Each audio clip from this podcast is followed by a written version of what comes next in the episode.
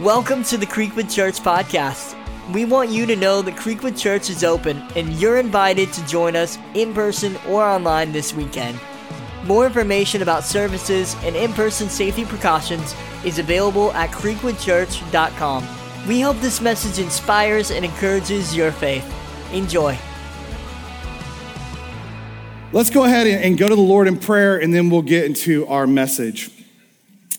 Lord God, we just come before you this morning. And uh, Lord, I just ask right now that you would begin to work in the hearts of the people that are sitting in this room. Got every distraction for those that were in an argument this morning with their spouse and they just they don't even know why they came in and they feel like a phony and a fraud. I've been there. And that's why we come in here. God, for those that are, that are just tired, Lord, would you minister to them today? God, for those of us that are just doing pretty good, God, would you stir our hearts to share that love with others? God, we ask for you to be high and lifted up in this place this morning. In Jesus' name, amen. So today is Palm Sunday. On this day, 2,000 years ago, Jesus rode into Jerusalem on a donkey, fulfilling a prophecy of the prophet Zechariah. The crowds welcomed him with shouts of Hosanna, waving palm branches and quoting from Psalms 118. We see that this is the first day of the last week of Jesus' earthly ministry. This is the week we call Passion Week, the most important week in human history. It's funny because the word passion is a Greek verb that actually means to suffer. Because we know the great suffering that Pastor Brad told us about that took place. See, the prophet Zechariah tells us what Jesus would be writing. Psalms 118 tells us what the crowd was shouting, but it's Exodus 12 that tells us where Jesus was going to the temple. Per God's instructions, every family was to select a lamb without blemish that was to be slaughtered on the 14th day of the Jewish calendar. So on this week, God chose Jesus to be the lamb. And as the apostle John proclaimed in John chapter 1 verse 26, behold the lamb of God who takes away the sins of the world. And so what's happening on this day in this moment, in the context of what we're about to read in our passage today is that God has selected the lamb that would be slain for you and I. And so as we get into our narrative, we're going to be in Matthew chapter 21, verses 1 through 11. But I want to draw out some rich theological truths from an often overlooked character in the story. So if you're taking notes, the title of my message is Love Lessons from a Donkey. And I already know what some of you are thinking. Desi, if I wanted love lessons from a donkey, I would have just stayed home and consulted my spouse.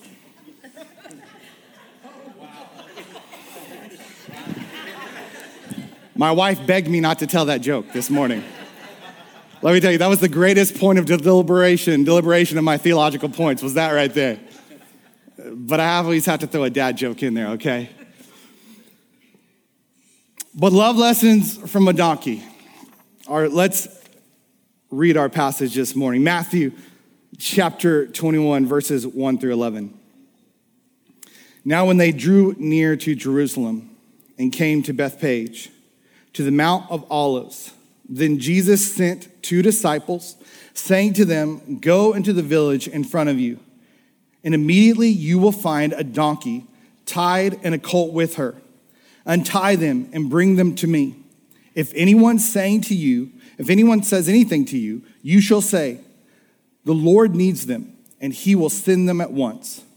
This took place to fulfill what was spoken by the prophet, saying, Say to the daughter of Zion, Behold, your king is coming to you, humble and mounted on a donkey, on a colt, the foal of a beast of burden. The disciples went and did as Jesus had directed them. They brought the donkey and the colt and put on them their cloaks, and he sat on them. Most of the crowd spread their cloaks on the road, and others cut branches from the trees and spread them on the road. And the crowds that went before him, that followed him, were shouting, Hosanna to the Son of David! Blessed is he who comes in the name of the Lord. Hosanna in the highest. And when he entered Jerusalem, the whole city was stirred up, saying, Who is this? And the crowd said, This is the prophet Jesus from Nazareth of Galilee. Now, the first theological truth we can extract from the donkey as we think about our sermon series, Love Where You Live, is that love is available. See, Jesus told the disciples to go into the village. Immediately, you would find the donkey and the colt tied. And as I was thinking about what it means to be available, part of what it means to be available is to be where you're supposed to be. See, Zechariah had prophesied where the donkey would be and that there was going to be a, be a donkey and its colt tied and ready for the Messiah to fulfill what he was called to do. And part of God moving in our city and moving in our families and moving in our lives is being available. And part of being available is being where we're supposed to be. He told his disciples, go into the city and immediately you will find the donkey's tied. And so I have this hitching post here, this hitching post to represent us being available, being where we're supposed to be. They were tied, they were there. But see, I think being available has more to do with the condition of the heart than the location of the body. You know what I'm talking about? Like, how many of you have ever been alone with your spouse, but they were miles away? How many of you have ever been with somebody and they were present, but they weren't present? Like maybe you've come home and you, you sit down at the dinner table, but you can't set your phone down. And see, there's a difference between just being physically available but being spiritually available, being willing to be used by God. You know, I think about Isaiah chapter 6, verse 8, and God is saying this He says, And I hear the voice of the Lord saying, Whom shall I send, and who will go for us? And then Isaiah responds and says, Here am I, send me. And I think God's still saying that today. Who will go for me? Who can I send? And I wonder what our response is. I think for some of us, we're real good on the first half. Like, here I am, real comfortable in my space. Here I am, real comfortable not getting too deep into the waters. Like I'll show up to church, but I don't want to serve in church. I'll go to life group, but I don't want to open up. I'll be present at the table, but I don't want to let you know what's going on in the inside of me. Don't send me on a mission of being the salt and light to the world because God, I've fallen too short. I'm too broken and I'm too empty. Let me tell you something. I don't stand up here as one who has arrived but one who has been made alive through the work of Christ. And as Brad said earlier, man, whatever's holding you back, that's been a done away with. That was the work of the cross, not the work of yourself, lest any man should boast. There's no boasting here. And so your inadequacy is what God moves through because then he gets the glory. See, but for others of us, I think man, the reality is, is that some of us are so busy chasing where we want to be that we're not being obedient where God's called us to be. You know, when I walk into my house, One of the first things we have on the wall is a quote from Mother Teresa. And it says, If you want to change the world, go home and love your family. Think about that. If you want to change the world, go home and love your family. And I'll just tell you that I get all caught up at work. And I just, man, I, am so busy trying to, to, to blaze my own path, to fulfill my own merits and do what I want to do. And all of a sudden, all, the family gets put on the back burner. Now, look, we have to provide. There's no qualms there. But I'm wondering are we available to be used by God in the way that He wants to use us?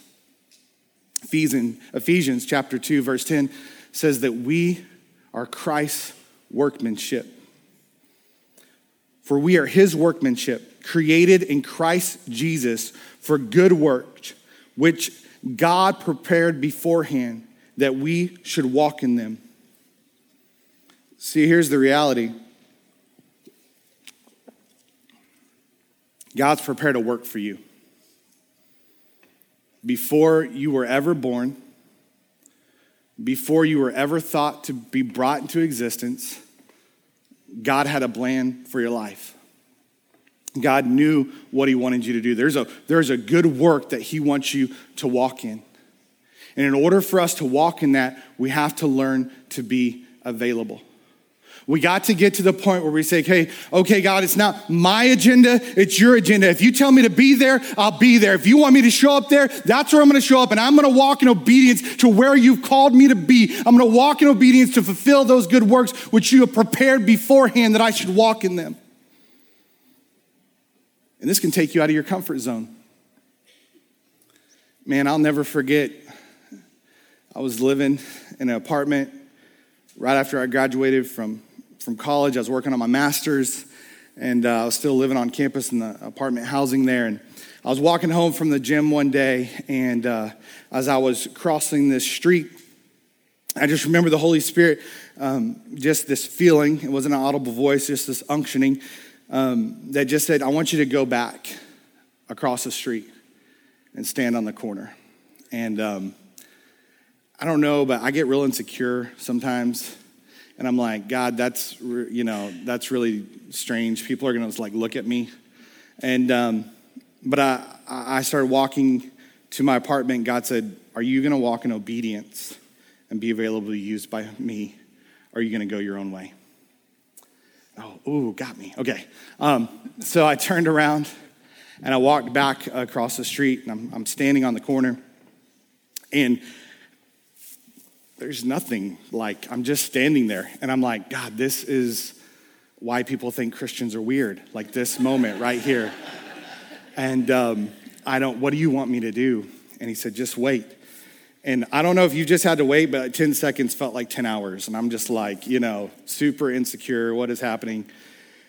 And all of a sudden, um, our, one of our security vehicles pulls up, and there was a guy in there that happened to be on my floor when I was an RA, and uh, I didn't know him that well, but he pulled up and he said, Oh, Desi, man, it's so good to see you. And I was like, Ah, oh, man, you too. Man, strange, you know, running into you. He said, Hey, um, do you have a minute? And I was like, Yeah, actually, I do. So um, I, he's like, Well, you want to jump in the truck? And I said, Sure. So I jumped in with him and he said, What are you doing? And I was like, uh, Just hanging out, you know. um, and I said, What's going on with you? And, and he said, Man, he goes, uh, You know, we made some small talk. And then he said, Man, um, I joined the army. I said, Oh, man, good for you. He said, Yeah, I just found out that I'm going to be deployed to Afghanistan. And I said, Man, that's awesome. You know, my brother, he's done a couple tours there, and I'm just so proud of you. Thank you for your service. And he says, Yeah, I know, I know. But he said, But Desi, I'm scared. I said, Man, absolutely. You know, war is a scary thing, and I get it. And he said, No, no, no. I'm not scared about dying or something like that. I said, Well, what's the matter? He said, I'm scared because I never have surrendered my life to Christ. You know, I see, I go to chapel and you know, see the, everybody engaging, and man, I just never surrendered my life to Christ. I never have. I didn't grow up that way. I just found myself here.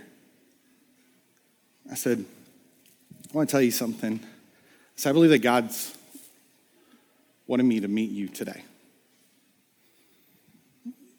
And if you want the security of salvation, I want to walk you through what it means to give your life to Christ. And with tear filled eyes, he said, That's what I want. And right then and there, I led him in the, in the prayer of salvation and discipled him in what it meant to be a follower of Christ. And he gave his life to Christ right there in that security guard truck. But I was just where I was supposed to be. Isn't it funny how some of the most mundane moments can lead to some of the most pivotal decisions in people's lives? Just being where they're supposed to be. Little did they know that they would carry the Savior because they were tied to a hitching post. But not only is love available, but love is humble.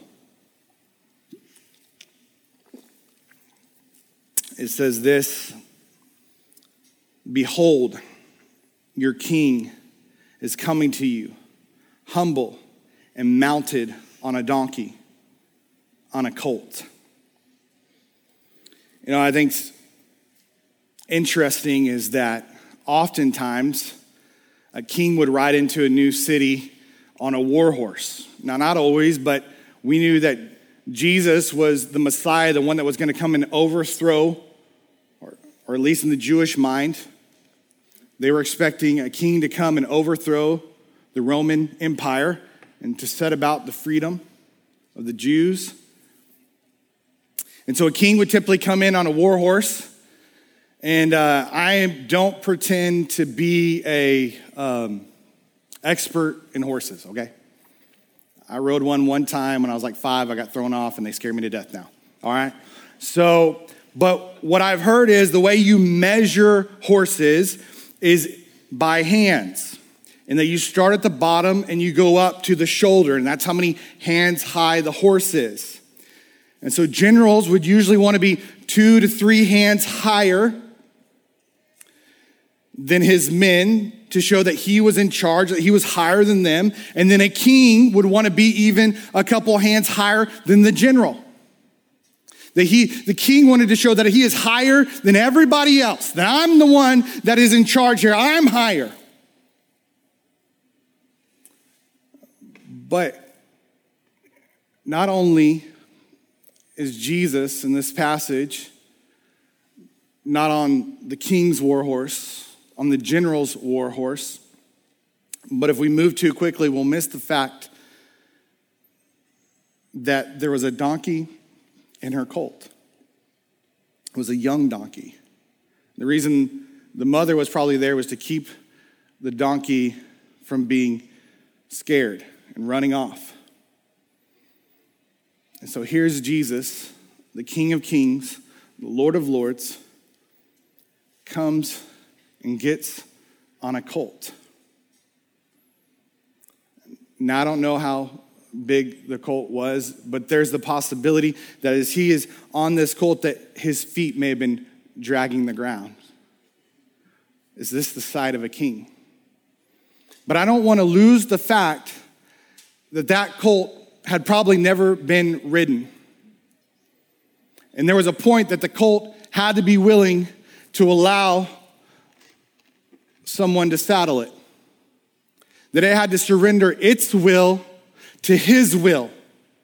And it had to be willing to carry Jesus. So I brought this saddle as an illustration of us saying, God, not our will, but your will. Not my direction, but your direction. Because I believe that what humility is, is saying, God, it's no longer about me, it's about obedience to you. God, it's no longer about what I want, but it's about coming under the control of the Holy Spirit. This is what um, Philippians chapter 2, verse 5 through 8 says about our Savior.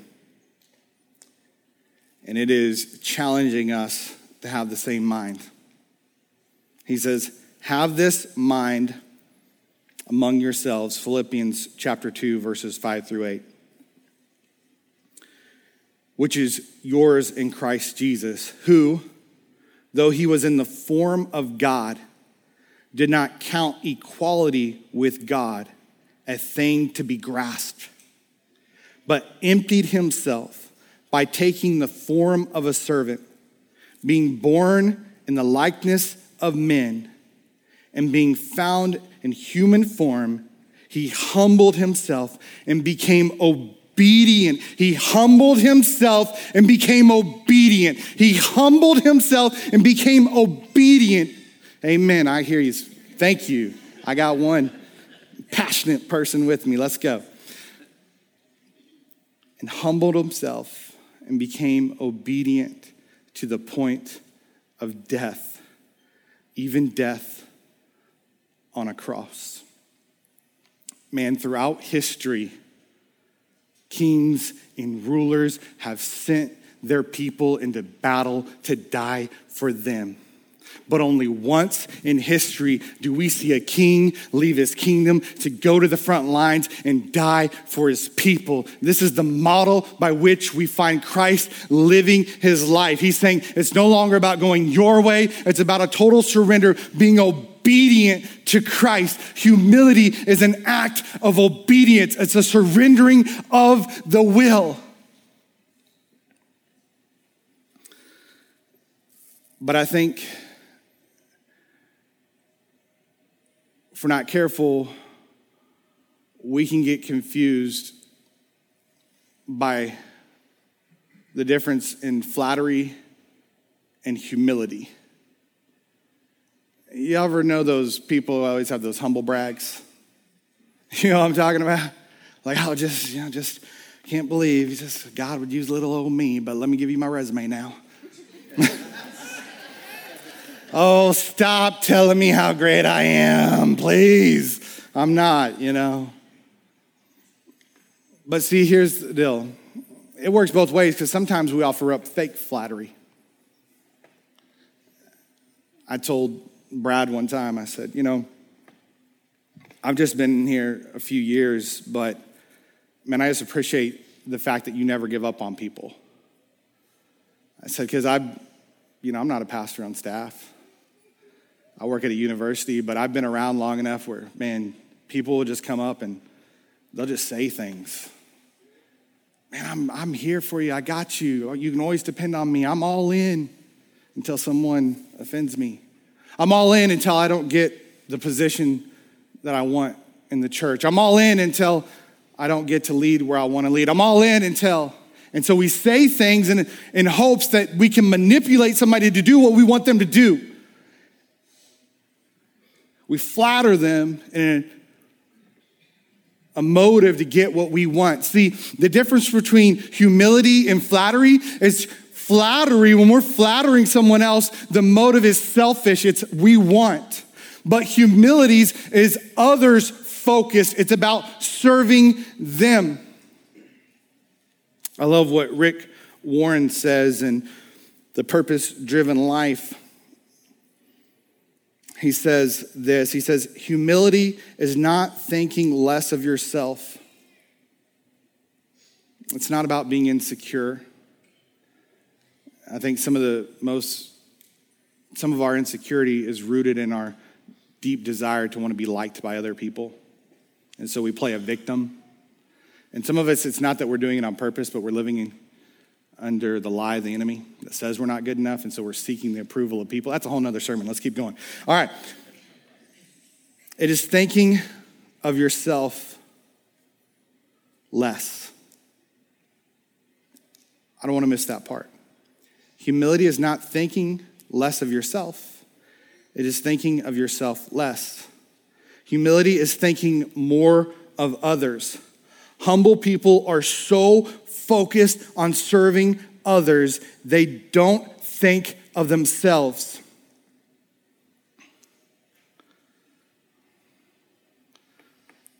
When Jesus left the throne and he came to the earth and he was willing to come under the authority of the Father, not counting equality with God as something to be grasped, but humbled himself. I'm going to come under the authority of the Father. He did it with you in mind. It wasn't about him. It was about you. And let me tell you something when you get to the place where you can live in the freedom that it's not about you anymore, man, that's a powerful moment. Man, that's a powerful moment. Whenever you get to the place where you say, you know what, it's not about me, God, it's about how I can go and give the good news to someone else. I love there's a song on the radio. I love these cheesy KLTY songs. My, you know, I realize my students don't like them, neither does my wife, but there's this song that says, I'm just a nobody trying to tell everybody about a somebody. And that's all we're trying to do. Because if you've been a beggar looking for bread and you found the the bread of life, then you just want to give it away. You want to tell everybody, come and feast on this goodness. Don't trip over my mess because I still messed up. Sanctification's a process, but come and feast over here. Not on me because I'm going to let you down. Ask anybody that knows me for more than five minutes, I'm going to let you down, but let me give you to the bread of life where you can come and get some of the goodness of our Savior. Humility isn't about God trying to push you down, it's about Him trying to set you free. So, love is humble.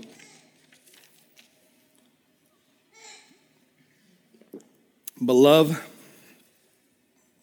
is also active. It's not passive. I guess you can figure out where the boots come in. Love is about walking it out. I love what James says in James chapter 2, verse 15 through 17. It says this Suppose a brother or sister is without clothes and daily food. If one of you says to them, Go in peace, keep warm and well fed, but does nothing about their physical needs, what good is it? In the same way, faith by itself, if it is not accompanied by action, is dead. You know, I remember hearing a story uh, about a couple guys that got shipwrecked and they found themselves in a lifeboat and they're tattered up. They've been through a storm and they're on one side of the, the lifeboat. And as they're sitting there, they're reclining back.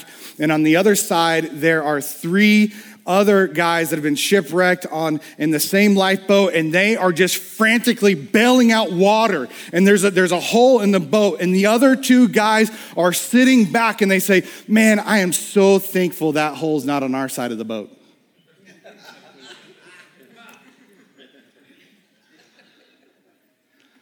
But I think sometimes we do that in the church.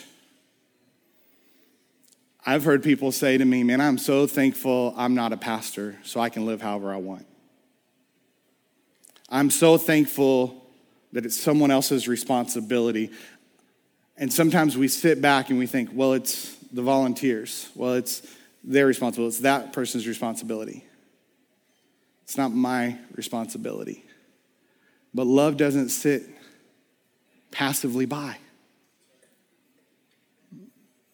The colt had to carry the Savior from Bethpage to Jerusalem. The colt played its part to fulfill the work on earth.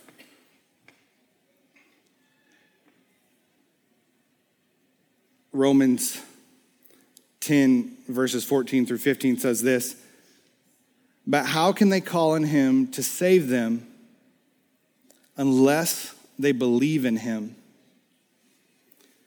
And how can they believe in him if they have never heard about him? And how can they hear about him unless someone tells them? And how will anyone go and tell them without being sent? That is why the scripture says, How beautiful are the feet of the messenger who brings good news.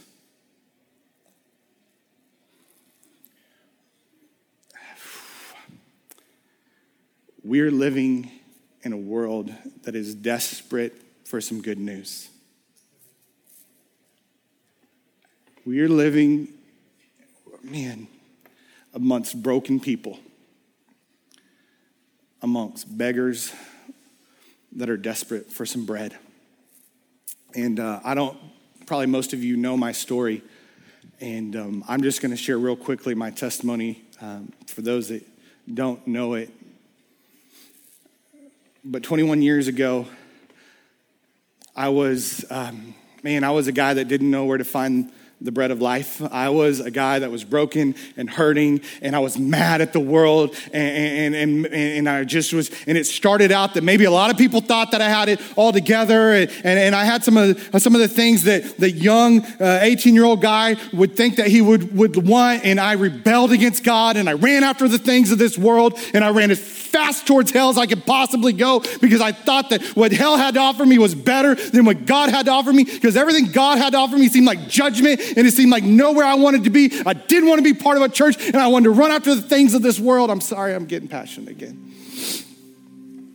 But I was broken and I was hurting and I was dying on the inside.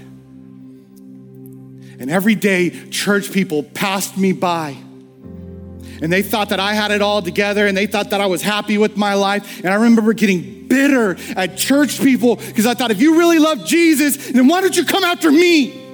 See, I was one of the nine, I was one of the one that left the 99. And I wandered off, but I didn't see anybody coming after me. And so that only fueled my fire to point fingers at the body of Christ. And one night, as I was sitting on a back porch,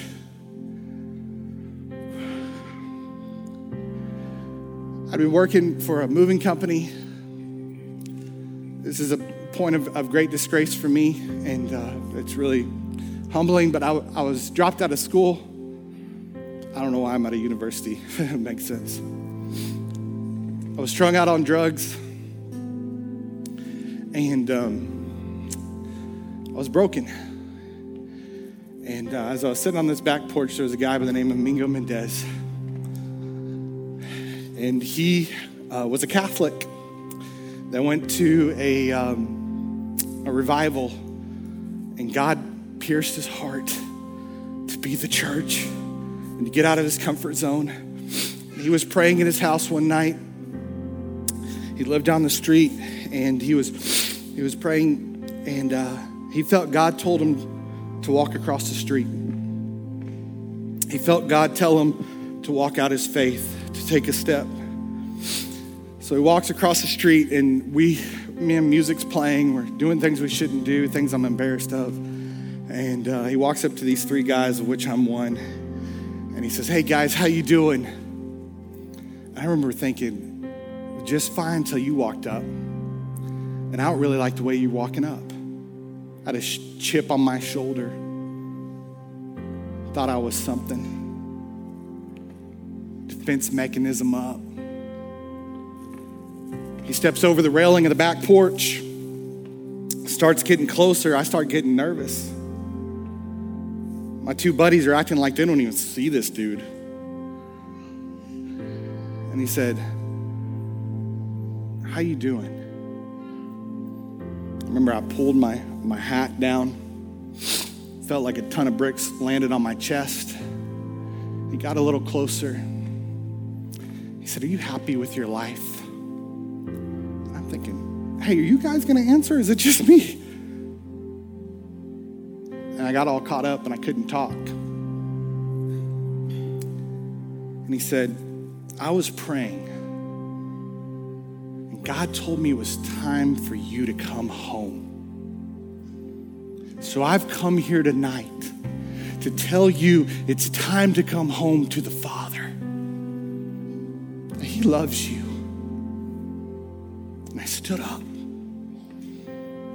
I said, Man, said, I don't want to live this way anymore. There was no soft music playing, there was no dim lights, there was no chorus, there was rap music and beer. And I said, I don't want to live this way anymore. And he grabbed me, this sinful, dirty punk kid. and he hugs me. He said, God's, God loves you. I said, I'm hurting. And he said, God loves you. And I said, I don't want to live this way anymore. And he said, That's okay. You don't have to. You don't have to live this way anymore. And he, right there, he just started praying for me. And man, we just started praying. And I just said, I don't want anymore. And then my two buddies, man, uh, James and Richard, he, they just said, We don't know what's going on, but we're not happy with our lives either. And whatever he has, we want it too. Right there, man, we got all our junk. We threw it in a trash can. He said, Desi, man, why are you getting so emotional? Because 21 years ago, there wasn't a chance that I would have a beautiful wife. There wasn't a chance that I would have three kids that are a part of this ministry. That every single night I go home and I just love them imperfectly and I don't have it together, and I'm not the best dad in the world. I'm still trying to figure it out. I'm like, I told Brad the other day, I said, man, I'm stressed out about where to send my kid to elementary school.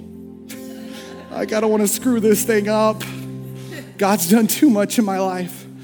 And so all I do is I just keep loving on him. I just keep, man, it just brings me to my knees because I just, I just keep going home and I just keep loving them. And I say, God, if I can just love them how you love me, then maybe somehow I won't screw this thing up. And every time I get the opportunity to bring God's word, I think, God, what if they find out that I'm a phony, that I'm a fake, that I do care what y'all think, even though I don't want to? I want to live for an audience of one, but there's just these thoughts that I care and I want to.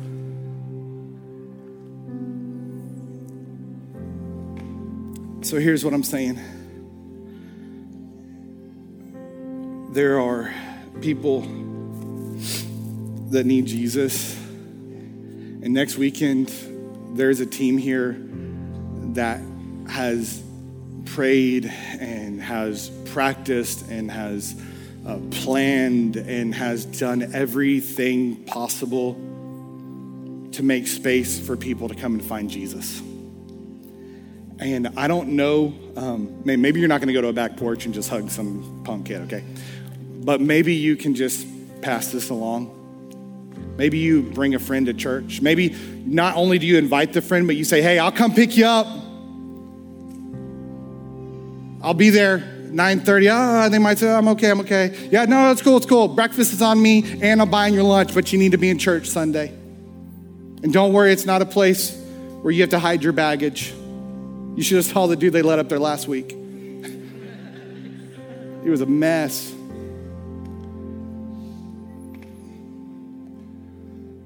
Man, let's let's be available to God. Let's be humble enough to let him have control. And then let's take that really big, scary step of faith. And we might get rejected but man, somebody's eternity, I think, is more important than our pride. Let's pray.